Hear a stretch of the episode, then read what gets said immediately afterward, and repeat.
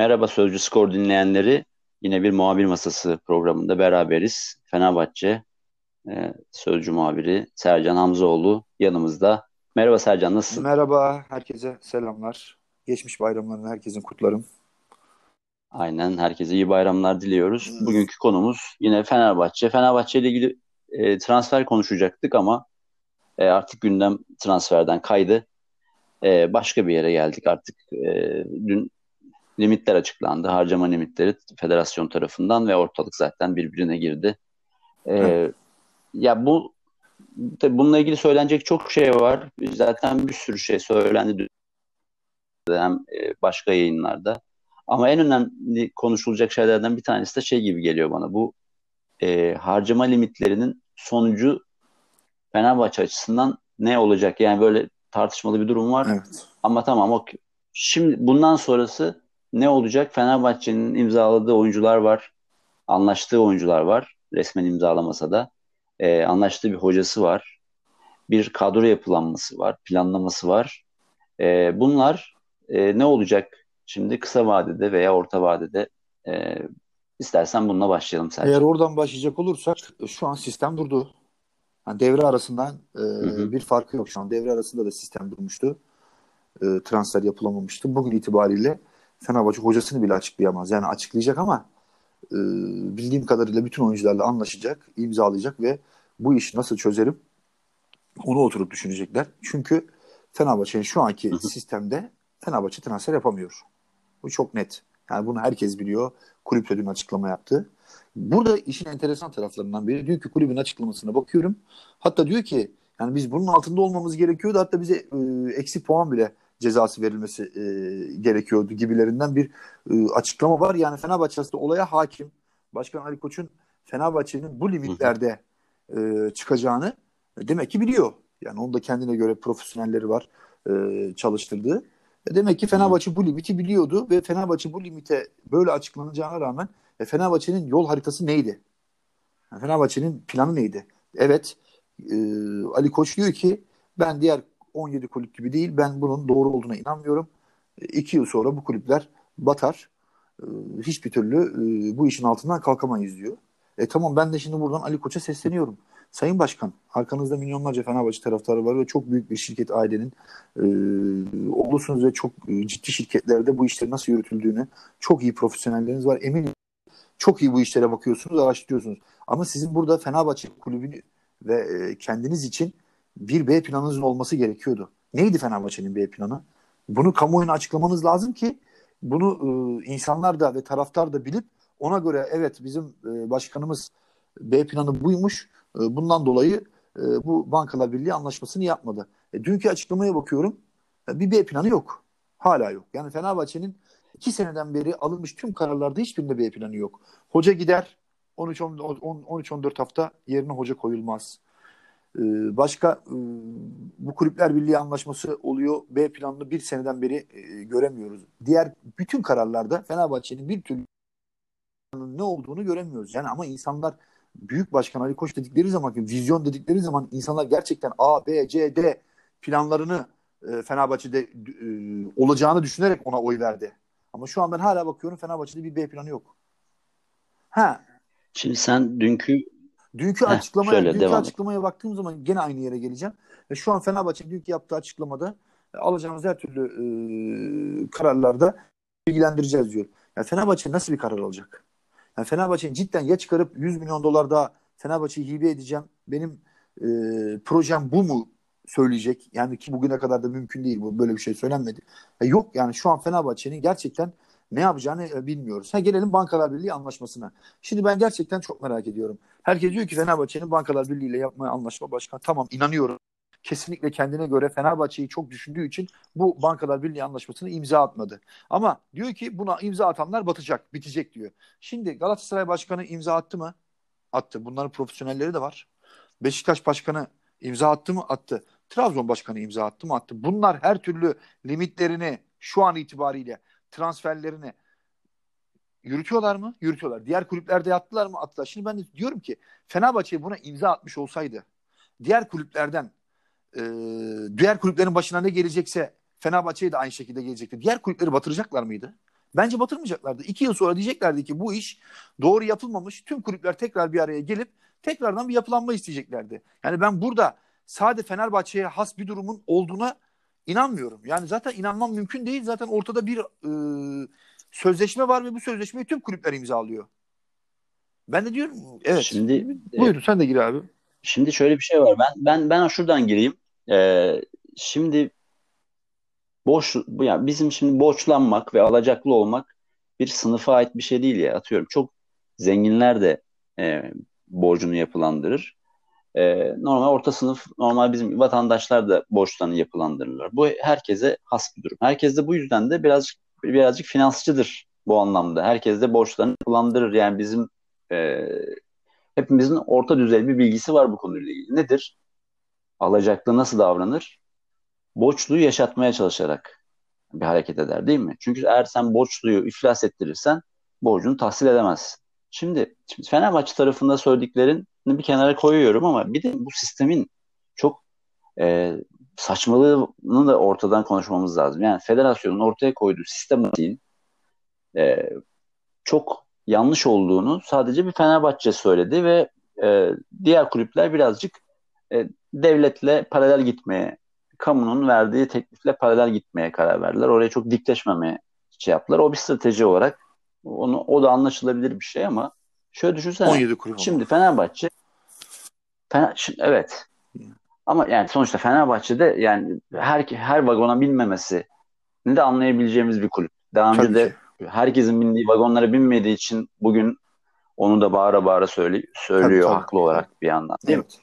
Şimdi Fenerbahçe ya sen alacaklıyı öldürerek borçluyu öldürerek ondan borcunu alamazsın. Bankada hiçbir zaman böyle davranmaz. Ne olur sen gidersin yeniden yapılandırırsın. Faizler düşer. Gidersin banka dersin ki vadeyi uzatalım.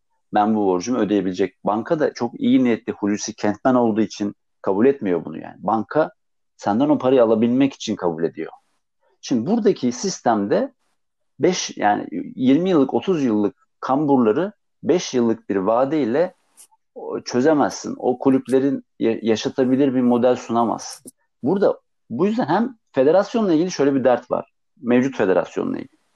Ne onların bu konuyu yapabilme yeteneklerine bir inancı var. Yani onların bu konuyu algılayabilme ve çözebilme becerilerine bir inanç var. Ne de iyi niyetlerine olan bir inanç kaldı. Son olaylarla da özellikle. Yani bütün bu yabancı konusu, küme düşme konusu. Yani bu yüzden bu ortaya konulan modelin ile ilgili çok büyük soru işareti var ve buna da Fenerbahçe'nin imza atmıyor olmasını ben anlıyorum. Yani Bankalar Birliği anlaşmasının mesela şöyle şu da bana tuhaf geliyor. Fenerbahçe kendi yapılandırmasını kendi şartlarıyla başka bir dışarıdan yapıyor. Ama bu harcama limitleri içinde Bankalar Birliği anlaşmasıyla aynı klasmanda kabul edilmiyor. Ana para ödemesi hala eksi olarak gözüküyor. Evet, şimdi Fenerbahçe kredileri gözüküyor ya limitlerinde. Şu an Fenerbahçe zaten çektiği bankalardan kredileri de daha henüz hiçbir türlü ödeme yapmadı. Fenerbahçe mesela 6 ay önce çektiği kredinin araya pandemi girdi, o girdi ve Fenerbahçe şu an hiçbir bankaya ödeme yapmadı. Şimdi bunlar hepsi gelir gider tablosunda federasyona gitti. Ama Galatasaray ve diğer yapılanların ki şu an henüz ödemeleri başlanmadığı için o gelir gider tablosunda onlar görülmedi. Ve o yüzden onların biraz limitleri iyi çıktı. Evet belki bir sene sonra bir sonraki dönemde Galatasaray, Beşiktaş da Fenerbahçe'den daha çok kötü durumda bir limiti çıkacak belki de. Ve öyle de olacak kesin. Şu an için ben de sana şunu anlatmak istiyorum. Şu anki sistemde kulüplerini, çarklarını bu başkanlar döndürüyor mu? Döndürüyor. Ben onu anlatmak istiyorum. Fenerbahçe zaten bakın devre arasında döndürüyor canım. Devre arasında Fenerbahçe transfer yapamadı. Bakın gerçekten büyük resme bakalım. Fenerbahçe devre arasında 3 tane transfer yapmış olsaydı biz daha 2 hafta önce Fenerbahçe'nin Şampiyonlar Ligi'nin ön elemesine girer mi giremez mi hesapları yapılıyordu Fenerbahçeliler arasında. Ya bakın bu kadar önemli bir sezonda Fenerbahçe doğru bir o an bu sistemi uygulayabilmiş olsaydı belki Fenerbahçe 3 tane transferle hocasını göndermeden belki Fenerbahçe şampiyon bile olabilirdi. Şampiyon olmasa bile kesin 2. bitirebilirdi ligi. Ve o olmadı. Şimdi sezon başlıyor. Evet Fenerbahçe şu an Fenerbahçe ne yapacak? Cidden çok merak ediyorum. Fenerbahçe'nin şu anki B planı nedir? Bakın bu çok önemli bir şey. Peki bu kriz döneminde yani Fenerbahçe yönetiminin de o zaman daha bir bütünleşmesini de bekleyebilir miyiz? Ya yani zaten... var olan belki içeride hani Fenerbahçe yönetiminde var olan bazı böyle iletişim sorunları, işte mesafeler falan, bunlar hep konuşuluyor, yazılıyor, çiziliyor. Sen de çok bunları haberlerinde bahsettin. Ama bu mevzu, yani bu konu özelinde sanki bir bütünleşme olabilirmiş gibi geliyor. İşte ben de onu demek istiyorum. Dün Fenerbahçe böyle bir durum var ve büyük bir kriz var. Ortalık yangın yeri. Hı-hı. Bugün Ali Koç'u eleştirenler bile dün birleştiler. Ali Koç ne yapacaksa, Fenerbahçe'ye haksızlık yapılıyor. Herkes bu konuda vakıf. Ben de vakıfım. Belki sen de vakıfsın. Bunun doğru olmadığını ben de inanıyorum. Fenerbahçe'ye çok ciddi bir şekilde haksızlık yapıldığını ben de inanıyorum. Ama bunun diyalogla çözüleceğini ve birlik beraberlikle bunun bir araya gelinmesi gerektiğini düşünüyorum. Ama dün Fenerbahçe'de gerçekten tabloyu gördüm ve haberini aldım. Bu kişiler oturmuş, işte bu böyle bir karar aldılar. İnan şok oldum. Bugün Fenerbahçe 2 sene sonra, 1,5 yıl sonra diğer Beşiktaş, Galatasaray vesaire bu büyük bir kriz, büyük bir tsunami Türk futboluna yaklaşıyor. Fenerbahçe daha önde duruyor. Buna işte Bankalar Birliği'ni imzalamadığı için. Şimdi ama o ilk Fenerbahçe'ye vuracak, sonra diğerlerine vuracak. Sen diyorsun ki 2 sene sonra bu işi yine çözerler. Burası Türkiye. Tabii ki burası Türkiye. Ben sana burada... buna katılıyorum ama prensip olarak, yani ben Mehmet Özen olarak prensip olarak düşün, Fenerbahçe'nin Bankalar Birliği anlaşmasını imzalamamasını doğru buluyorum. Sen diyorsun ki sen daha makyavelist yaklaşıyorsun. Ya tamam, imzalasaydı, 2 tane de adam alsaydı devre arasında, bu sene biz böyle belki Şampiyonlar Ligi'nde bitirirdik, belki bitiremezdik. Bilmiyoruz evet, ama çok kötü bir takımlar bitirme sonu çıkıyor yani. Olabilirdi Fenerbahçe'nin. Bitirebilirdi. Katılıyorum. Fenerbahçe orada bir prensip duruşu düşünerek bir şey yaptı. Şimdi bu benim gördüğüm sosyal medyadan taraftarlar bu kararı aslında destekliyorlar. Ama neye göre destekliyoruz? Da, tamam, 2 gün sonra sen açıklayacağım. Galatasaray transferleri açıklıyor, Beşiktaş transferleri açıklıyor. Biz ne Fenerbahçe camiası ne açıklayacak bu şekilde? Soruyorum. Nasıl olacak bu iş? İşte bunu nasıl çözecekler? Çok ciddi ya küçülmeye gidecek Fenerbahçe veya ben sana söyleyeyim mi nasıl çözeceğini. Futbolun diğer aktörlerinin elini zorlayacak bazı şeyler yapması lazım. Çünkü şimdi matematik konuşalım. Yazılan şey ortada. 95 milyon eurodan 2 yılda 60 küsür milyon euroya maaş bütçesini çekmek büyük bir iş aslında yani. Tabii ki. Büyük bir iş. Şimdi ben Ali Koç yönetimini eleştiriyor sportif anlamda, işte hani hoca gelmedi devre arasında falan. Bunların hepsi çok doğru eleştiriler. Ama bir yandan da şimdi finans tarafında iyi. Şimdi sen 2 yılda 90 küsür milyondan 60 küsür milyona maaş bütçesini euro bazında, özellikle euro 8 lirayken, euro bazında düşürmüşken sen bunu 30 günde, bak 2 yılda 30 milyon, 30 günde 64 milyondan şeye düşüreceksin. Mümkün değil ya. 18 milyona düşüreceksin. Mümkün değil bu. 64 milyon. Yani bu şey demek. Ya kapat kulübü demek. Şimdi tabii. Bir alacaklı, bir borçluya iflas et. Kapat kulübü. Çünkü şu anki mevcut tabloda bir de yani şimdi bu harcama limit şeyin prosedürünü de baktığımız zaman şu anda Fenerbahçe bırak transfer yapmayı, mevcut oyuncularını da oynatamaz. Oynatamıyor. Evet. Ya, ciddi söylüyorum. Ben de işte onu diyorum. Yani Fenerbahçe oyuncularını diyorlar ki gönderemezsin ki, futbolcu gitmek istemezse gönderemezsin. Futbolcu gitmek istemediğinde göndermek için verirsin sözleşme bedelini, gider. O sözleşme bedelini verdiğinde de o yansıyor senin limitine gider olarak. Yani hiçbir şey fark etmiyor. Evet. Ya şöyle diyeyim sana, Fenerbahçe bir oyuncu sattı. 3'te 1'ini ancak bu ekleyebiliyor bu limite. 3'te 1'ini. Net yani. Gittin 25 milyon dolara Vedat'ı sattın, bunun 3'te 1'i Fenerbahçe'nin limitine ilave oluyor. Yani bu sistemdeki bu hani akıl almaz çalışmayan şeylerden, sürdürülebilir olmayan şeylerden bir tanesi de bu mesela. Bu kulübe kendi finansını yönetmesi,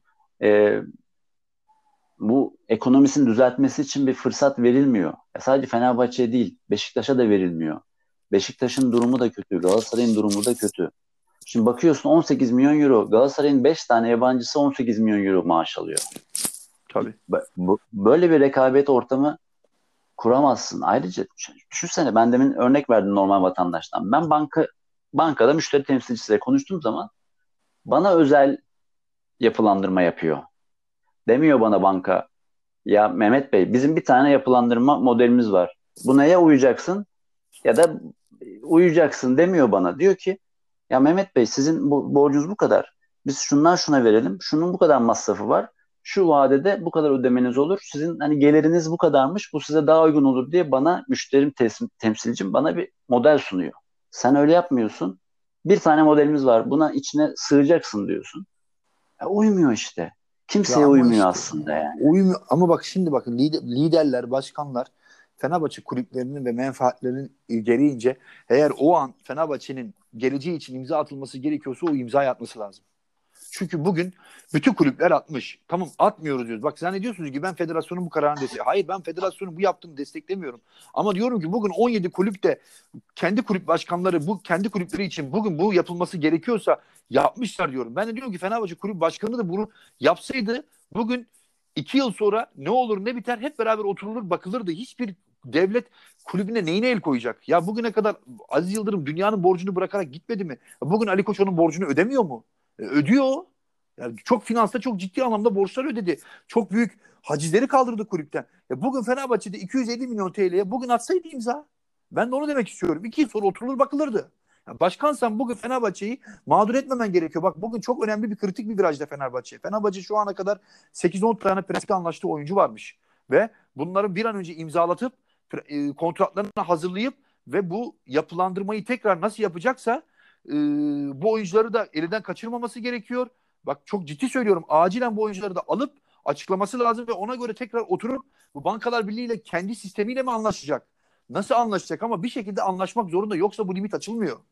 Açılmıyor Mehmet abi. Bak limit açılmıyor. Size şaka yapmıyorum yani. Ya, açılmıyor yani. Abi.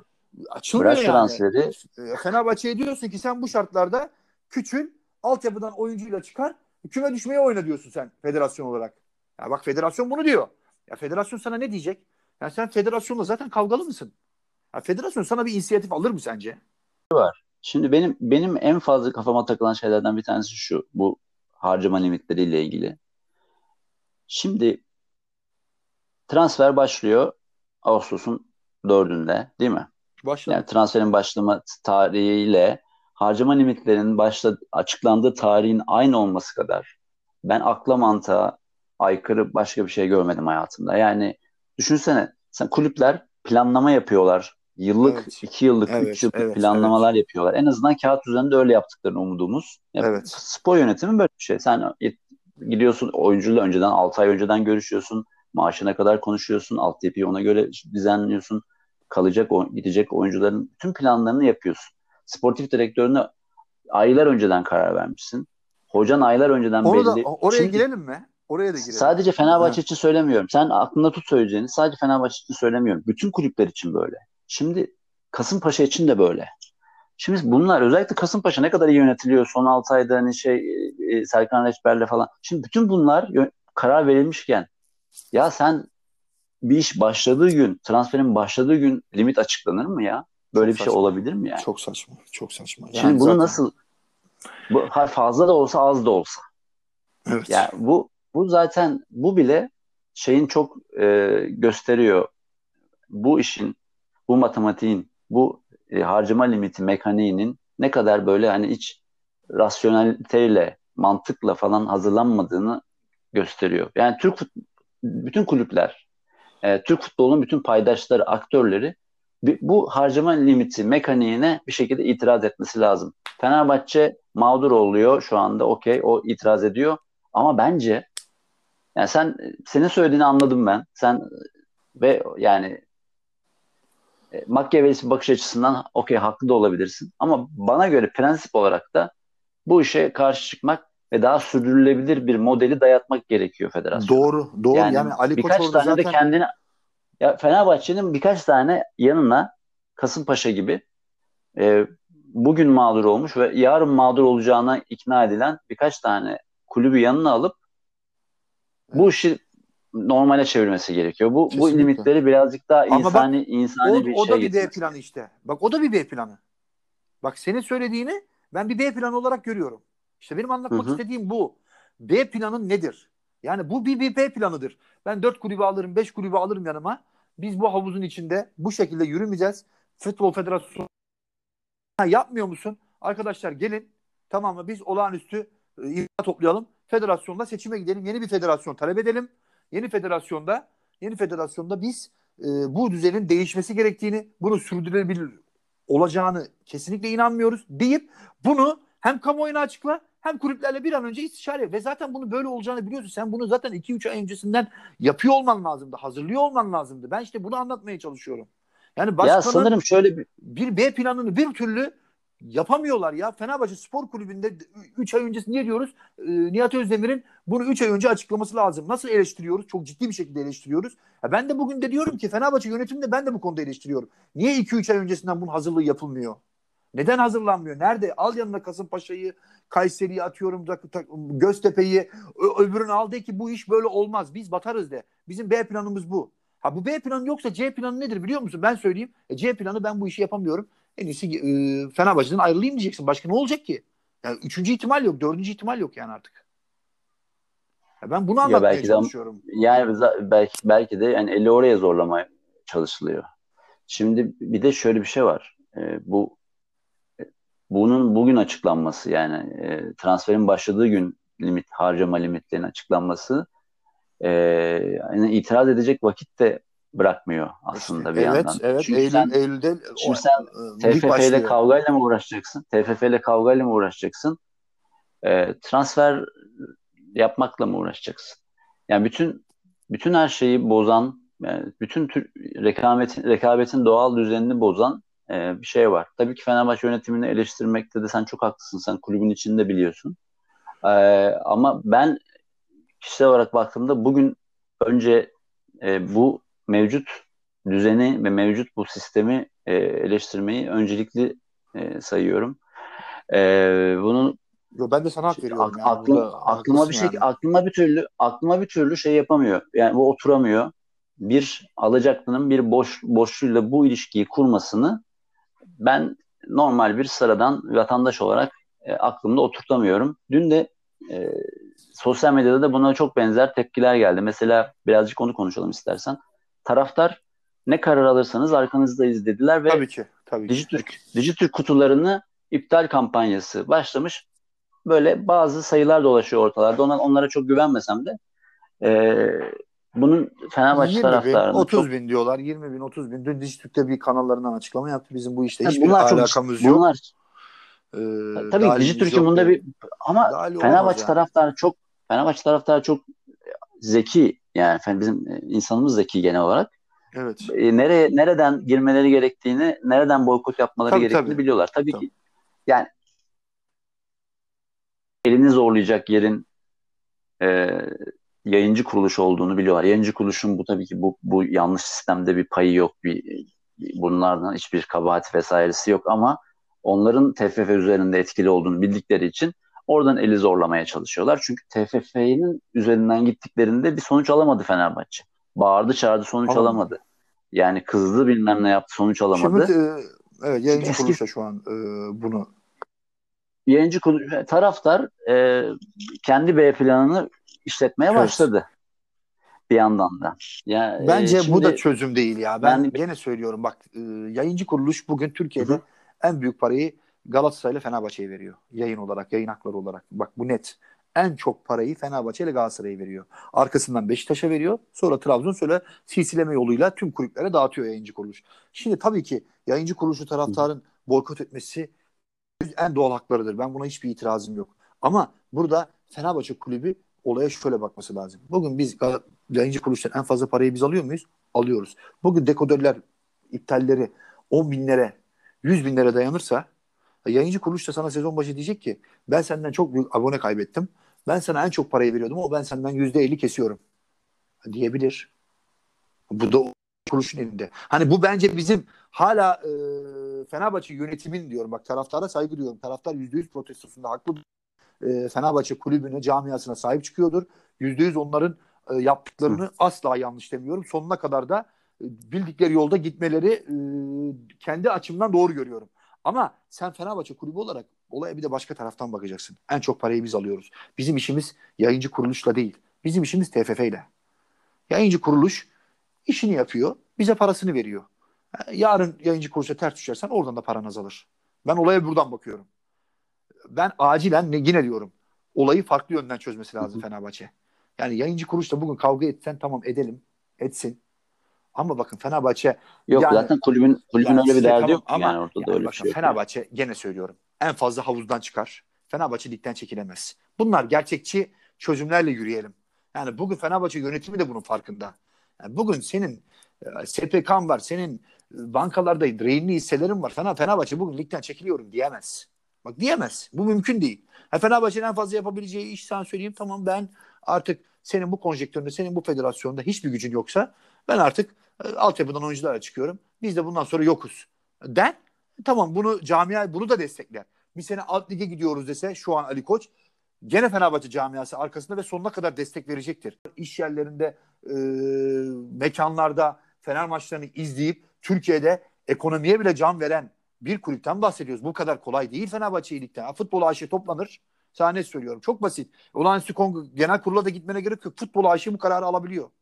Dernek değil bak. Fenerbahçe derneği demiyorum. Futbol AŞ yönetimi Fenerbahçe'yi istese ligden bile çekebiliyor. Hiç genel kurula gitmeye bile gerek yok. Bunu kimse bilmez. Ama bu bana göre bu çözüm değil. Bu B planı değil. Az önce senin söylediğin B planı benim için. Toplanırsın 5 kulüp, 10 kulüp, 7 kulüp, 8 kulüp. Ben bu federasyonun aldığı tutumu doğru bulmuyorum. Olağanüstü kongre kararı alınmasını ve imza topluyorum demesi lazım. Çıkarsın Ali Koç olarak imza toplarsın. Federasyonu devirirsin. Bitti. Benim için B planıdır bu. Ha başka B planları varsa veya bir şey en azından bir kamuoyu oluşturursun. Başka veya ben para veriyorum tekrar. Ben şunu veriyorum ve bu transferleri yapacağım. Fenerbahçe'yi mağdur etmeyeceğim. Bir şekilde gideceğim açıktan $100 milyon gittim tak 10 tane futbolcuyu aldım. İmzalarını attırdım. Hepsini de gittim 1900 TL gösterdim. Fenerbahçe'ye imza attırdım. Ya bu da bir B planıdır. Bak ciddi söylüyorum yani ben bunu saygı duyuyorum. Hiç zerre kadar da eleştirmem. Çünkü bu federasyonun almış olduğu kararlarda bu artık yapılması gereken bir durum. Hatta ben bununla alakalı dün bir tweet attım. 30 bin lira dayandı favı. Yani böyle bir şey olamaz. Çünkü herkes destekliyor bunu. Doğru buysa aslında yanlış bu ama doğru bu şekilde ilerleyecekse bu da benim için bir B planıdır. Ha, gelelim futbola biraz da ya. Ya cidden söylüyorum gene Fenerbahçe karar alamıyor diyorum. Emre Belözoğlu neden açıklanmıyor? Sayın Başkan. Neden açıklanmıyor Emre Belözoğlu? Emre Belözoğlu 2,5 aydan beri Samandıra'da hem hoca hem sportif direktörlük görevinde tam yetki verdiğiniz bir isim. Ve bundan 3 gün önce Marmara'da bir araya geldiniz. Sen, Emre Belözoğlu, Volkan Demirel oturdunuz, toplantı yaptınız. Hatta oradan 1-2 tane Fenerbahçeli futbolcu da otelde tatil yapıyor. Serdar Aziz falan hepsi orada. Tamam mı? Oturdunuz, toplantı yaptınız bu limitler açıklanmadan bir gün önce. Demek ki Emre Belözoğlu ile olan kriz nedir? Bakın bu kadarına girebiliyorum. Bu krizi niye artık yönetemediniz? Ve neden 2,5 aydan beri Emre ile devamlı görüşüyorsunuz? Ve Emre Belözoğlu neden hala resmi sitede açıklanmadı? Emre Belözoğlu'nun talepleri neydi? Sizin talepleriniz neydi? Ve bugüne kadar neden açıklanmadı? Bakın burada takım 10'unda top başı yapıyor. 11'inde topuk yaylasına gidiyor. Şurada kaldı. Bir hafta bile kalmadı. Ve hala sportif direktörün açıklanmıyor. Çok ciddi bir şekilde orada aranızda bir uyuşmazlık, bir anlaşmazlık var. Evet biliyorum. Ama tabii ki bu her kulüp içinde olabilir. Fikir alışverişi, fikir ayrılığı olabilir. Ama bir şekilde Emre Belözoğlu'yu sen kamuoyuna Fenerbahçe'de yeni dönemde olacağını, Fenerbahçe'nin spor anlamında beraber yürüyeceğini zaten deklare ettin. Yani ağızlı böyle son bir Habertürk'teki açıklamalarına bakarken ben artık herkes bunu anladı. Tüm Samandıra biliyor, tüm camia biliyor. Ama neden açıklanmıyor? Bakın bunun her gün açıklanmaması, her gün bir gün ileriye gitmesi inan artık işte az önce anlattığım konuya geliyor. Neden Burhan Karaçam yok? Neden Erol Bilecik yok? Neden en önemli kişi Semih Özsoy yok? İşte bak burada bir bütünlük olmuyor. Bakın burada çok şey anlatıyorum ben. Başkan sportif direktörüyle bir türlü kucaklaşamıyor. Yönetim başkan yardımcılarıyla bir türlü şu ara kucaklaşamıyor. Ve herkeste bir kopukluk var. Yani bir kere burası birleşmeden siz nasıl Fenerbahçe'de başarılı olmayı düşünüyorsunuz? Yöneticiler belki de bu kriz yani federasyonla yaşanan bu kriz bu içeride yaşanan bu kopukluğun birazcık bütünleşmeye dönmesine vesile olsun olur. Olsun ama yani dün bile yoktular. Dün yoktular şey nerede? Ben de soruyorum işte. Bu kadar önemli bir günde Fenerbahçe kimlerle toplantı yaptı ve masada kimler vardı ya? Bak diyorum ki sosyal medyada tweet peki, atan sana şey soracağım. Masada başkan yardımcısı yok diyorum. Bak bu kadar diyorum. Fenerbahçe kulübünde çalışmıyor. Fenerbahçe'de herhangi bir bağ yok. Oralarda olan devamlı Fenerbahçe'de yine tweet atan biri masada var. İletişimci Can Gebetaş var. İşte Kemal Bey, Selahattin Bey, Simine Hanım var. Nerede diğer yönetici? Başkan yardımcıları nerede? Nerede? Ya dün birleşmediyseniz, eğer bugün birleşmeyecekseniz zaten kafadan Fenerbahçe kaybetmiştir. Ya burada hep suçlu yönetici diyemem. Demek ki burada başkanla da alakalı bir sorun var. Yani bu kadar insanın kopuk olması yani bir kişi değil yani. Burada birden fazla kişiler var. Bak Tankut Turnoğlu gelmiyor diyorum. Yani oradan az önce neydi? Bir isim saydım Burhan Karaçam'la beraber. O kadar çok. Şaban Erdikler. Yani Burhan Karaçam, Semih Özsoy, Erol Bilecik'i şeylerde görüyoruz. Ya kokteyllerde görüyoruz. Ya divan toplantılarında görüyoruz ya da bayramlaşmalarla. Onun dışında dün neredesiniz? Ciddi söylüyorum, Fenerbahçe yönetim. Dün Sertaç Komşuoğlu'nu da son zamanlarda görmemeye başladım. Yani o da çok koptu. Neden bu? Bu birlik artık bugün olmayacaksa ne zaman olacak? Doğru. Peki bir şey daha soracağım. Emre Belözoğlu'nun maaşı da aynı bir teknik direktör maaşı gibi sonuçta o da bu limitlerin içinde değerlendirilecek. Bu onun da resmi imzalamasını, bu harcama limitleri onu da geciktirebilir gibi duruyor sanki şeklen. Hiç alakası yok. Emre ile hiç konuyla alakası yok. Emre yani sonuçta profesyonel imza olacak ya. Fenerbahçe ile bir dakika dahil pazarlık yapmaz. Bak bir dakika dahil yok. Başkan ona der ki senin maaşın budur veya böyle gösterdikler. Emre nasıl istiyorsa. Emre'nin şu anki Fenerbahçe'deki... Hayır. Onu kastetmedim. Şu an yeni bir imza atamıyor ya Fenerbahçe. Çeklen yani yeni, ekside olduğu için. Ama yaparsın. Federasyona göndermesin kağıdı. Bu kadar zor bir şey değil. Federasyona limitlerini düzenledikten zaten yani. Sen diyorsun ki ya. Yap ya. Ha, anladım. Yani söylesen. Emre Belözoğlu Fenerbahçe'nin nesi yani? Şu an hala futbolcusu, futbolu bıraktı. Futbolcusu mu ne? Yani açıkla artık yani bunu. Bir an önce bunları açıkla. Erol Bulut'unu açıkla. Caner Erkin'ini açıklıyorsan. Caner Erkin'le 2 ay önce gidiyorsun, konuşuyorsun, oturuyorsun, diyorsun ki seninle prensip anlaşmasına vardım diyorsun. 2 aydır adamı bir kere aramıyorsun. Sonra Galatasaray devreye giriyor. Bence yani artık Caner'den vazgeçtiler. Ya bu bana göre vazgeçtiler yani Caner'den. Yani Caner'den vazgeçerken yani ben bunu da yani ayrı bir konu yani Caner'den vazgeçiyor. Yani bugün bonservisi elinde bir oyuncu, tamam daha iyisini getiriyorsan tabii ki bir itirazım yok ama yani konuşup anlaştım diyorsun. Gökhan'la anlaştım diyorsun. Nola gidiyorsun. Prensip anlaşmasına varıyorsun. İşte Erol Bulut'la anlaşıyorsun. Tamam bunları artık bir an önce kamuoyuna açıkla. Artık TFF lisanslarını ne zaman halledersen bu konularını o zaman gider verirsin. Ama bunları da kaçırma elinden yani. Emre Belözoğlu açıkla yani bu kriz bir an önce çöz başkan. Açıkla. Çünkü artık Fenerbahçe taraftarının ve camiasının inan ki bak bu dünkü yangın belki 3 gün daha sürebilir. Ama bak büyük resme baktığınız zaman Fenerbahçe eğer transfer yapamazsa lige çok kötü bir kadroyla girerse inan ne Ali Koç'un verdiği para artık konuşulacak ne de TFF'yi deviremediğin için Ali Koç en büyük istifası istenecek. Bak ben net söylüyorum. Senin burada artık acil bir manevra alanını genişletip bir şey yapması lazım Ali Koç'un. Net taraftarı camiasını arkasına alıp ya federasyonu seçime götürecek ya da bu Bankalar Birliği ile kendisi oturacak. Bu kadar koskoca Koç Holding'sin. Yani Türkiye'nin ekonomisine hayat veren bir insansın. Ya bu Bankalar Birliği'ne devlette illaki oradan birileriyle buluşup ya işte bu sizin yapılandırmanız bu şekilde değil. Ya biz şöyle yapamaz mıyız? Böyle yapamaz mıyız? Bir an önce onlarla uzlaşıp Fenerbahçe imzayı atıp 350 milyona çıkarması lazım limiti. 2 yıl sonra da zaten diğer kulüpler daha kötü olacak Fenerbahçe'den. Ya zaten bunlar da yani diyecek ki eyvah biz diyecek ne yapmışız diyecek. Biz bunu kabul etmiyoruz diyecek. Ya bu koskoca kulüpler bunlar. Galatasaray, Beşiktaş, Trabzon bunlar yani normal kulüpler değil. Milyonlarca taraftarı olan kulüpler. Ne olacak yani devlet bunlara el mi koyacak Mehmet abi? Böyle bir şey olabilir mi? Ya el koymak yani, diye bir şey yok ama sonuçta futbol biliyorsun en büyük sivil toplum örgütü ve insanları etkilemenin en pratik yolu. Yani sonuçta Ben de onu diyorum. İşte ben de diyorum devlet size zaten bir çare bulacak. Kulüplerin bakmasını. Şimdi sen de takip ediyorsundur.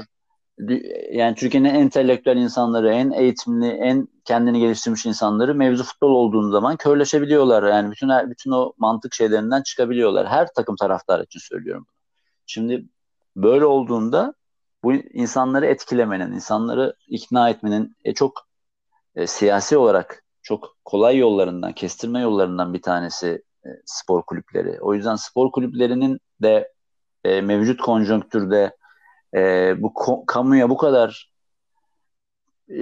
şeye bağlanmaları, onların bir şekilde bu anahtarı teslimi gibi bir duruma girmeleri ki BDDK şu Bankalar Birliği anlaşmasının şartlarının çok ağır olduğunu söyledi. Sözleşme şartları geri açıklayamıyorum demişti Ali Koç, evet, hatırlarsan.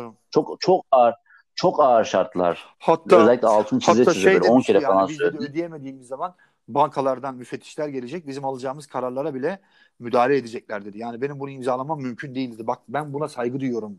Ya yani bunun evet. Şimdi orada sen işte bu olduğu sürece, yani bunu söylediği sürece ben Ali Bey'e verdiği karara çok şey yapamıyorum. Yani iki farklı biz burada görüş belirtmiş olduk. Burada dinleyicilerimiz de hangi görüşe yakınlarsa o konuda düşüncelerini bir şekilde geliştireceklerdir.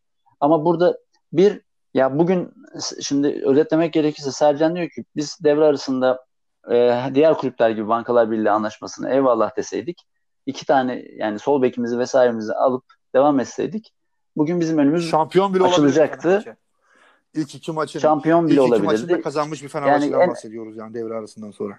Yani UEFA da olabilirdi. Şimdi ama ben de diyorum ki evet böyle ama imzalamayarak çok ciddi bir prensip duruşu yapmıştır. Ayrıca prensibin dışında da fiiliyatta da 2 sene sonra Fenerbahçe'nin çok ağır yaptırımlara, yani bugünküne karşılaştırılamayacak ağır yaptırımlara uğramasını önlemek için de bir kamuoyu oluşturmaya çalışıyor Ali Koç. Ve hala o kamuoyu oluşturmaya çalışmaya devam ediyor. Vakit kaybediyor, sezon kaybediyor, kadrosunu kaybedebilir. Bu prensip için bu mücadeleye devam edeceğiz. Taraftar da senin arkandayız ne yaparsan yapsın. Bir yol. İkincisi biz diğerlerinin gittiği yoldan gidelim. 2 sene sonra nasılsa bize yine kıyak yapılandırmalar olur. Burası Türkiye, işte yarın öbür gün kim yöneteceği belli olmayan futbol var demek de Türkiye şartlarına uyum sağlamak. Ama bu bir yol mu? Gurur duyulacak bir yol mu? Değil. Bence değil. Neden değil biliyor musun? Yani bu bir şey anlatamazsın ki yani. Bunu atıyorum mesela çocuğuna aktarmak isteyeceğim bir yol değil. Ama olarak haklısın. Yani Türkiye burası yani. İşte Türkiye burası. Ama kazanmak her şey mi? Kazanmak her şey mi? Ya vallahi değil ya. Yani kazanmasın mesela Beşiktaş da kazanmasın, Galatasaray da kazanmasın, Fenerbahçe de kazanmasın. Ya ben orada başka bir gözle anlattım. Trabzon da kazanmasın. Ben oradaki anlattığım anladım. Yok. Boyut çok farklıydı. Ben seni eleştirmek için söylemiyorum çünkü sonuçta bu bir kazanma oyunu yani. Yani ve herkes de kazanmaktan hoşlanıyor. Takımının kaybetmesinden hoşlanan birisi yok. Herkes kazanmaktan hoşlanıyor. Şeyden hoşlanmıyor mesela. Yaşasın inanılmaz bir kredi aldık falan diye bir sevinen taraftar yok. Ama borçları nasıl kapattık ya oley falan diyen birisi yok. Ama kazanma kültürünün bazen böyle çok olağanüstü durumlarda bir kenara bırakılıp ya sen ne yapıyorsan tamam yani küçülelim ama bu sistemin parçası olmayalım demesine de şu an için ben bir futbol sever olarak hangi kulüp gelirse gelsin Sayın Beşiktaş Başkanı, Sayın Galatasaray Başkanı, Sayın Trabzon Başkanı, Sayın Fenerbahçe Başkanı bu akıl dışı sürdürülemez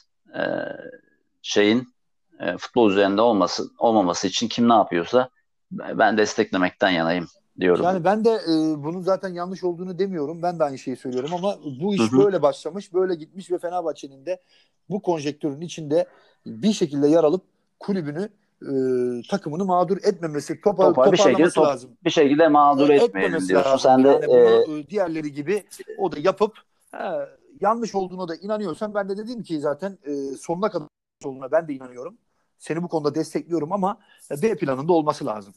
B planında yok. Peki sana bir şey soracağım. Çok kritik bir şey soracağım ve bitirelim programı. Yani böyle çok açık da sormayacağım ama sen anlayacaksın ne sorduğumu. Şimdi Nihat Özdemir'in, Ali Koç, Sayın Aziz Yıldırım'ın halefi. Şimdi Nihat Özdemir'in de Aziz Yıldırım'la arasının ilişkilerinin hala çok iyi olduğunu biliyoruz. Yani bu Ali Koç'un başarısızlık tablosunun yeniden bir başkanlık, Fenerbahçe yeni başkanlık, yeni bir dönemde Ali Koç sonrası için de bir etkisinin olması gibi bir faktör ortada var mı? Bu çok konuşulan bir şey sosyal medyada.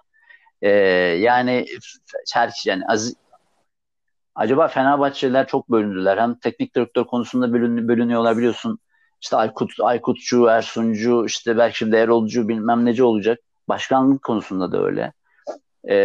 Ve başkanlar da Fenerbahçe'den çok Fenerbahçe başkanlığı şeyine girebiliyorlar dönem dönem. Sen sana ne şimdi Aziz Yıldırım bir kere şu an kendisi adaylıktan ziyade Fenerbahçe'ye camianın önde gelenleri bir araya geliyor ve devamlı Fenerbahçe'ye bir başkan adayı hazırlığı var.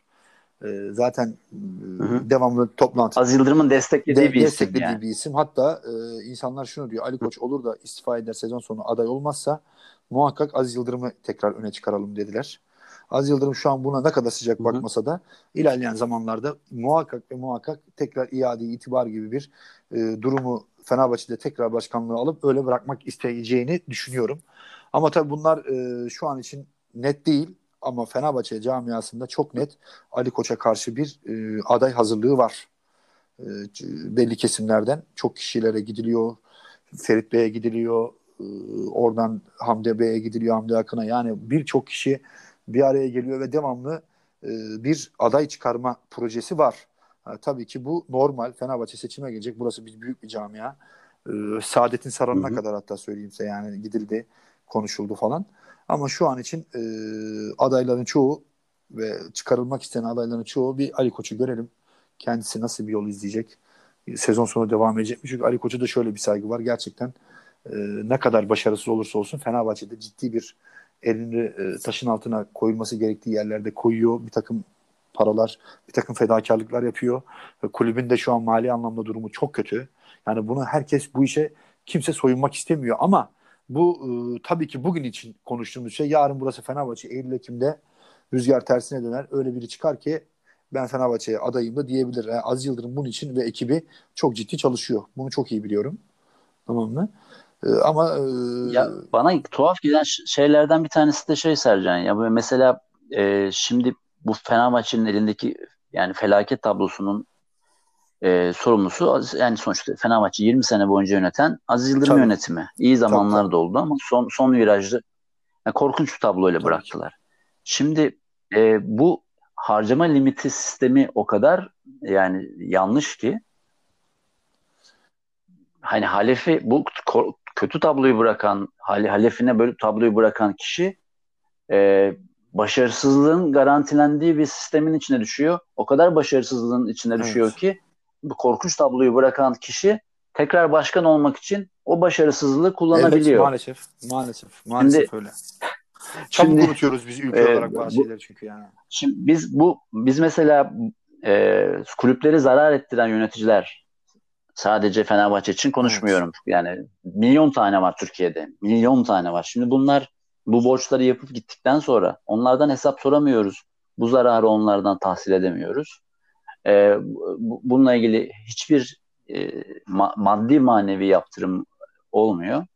Ama o çok kötü dönemlerde bu kulüpleri yönetmeye aday olmuş insanlara, Mustafa Cengiz buna dahil, Ahmet Ağaoğlu da buna dahil, Sayın Beşiktaş Başkanı Çebi de buna dahil. Çok zor dönemlerde elin taşın altına koyan insanlarsa başarısızlık cezası çekiyorlar ve sonradan belki de o tabloyu bırakanlar buradan tekrar kendilerine bir yöneticilik yolu açabiliyorlar. Evet. Bu da işin trajikomik taraflarından bir tanesi. Evet. Doğru, katılıyorum. Diyorum.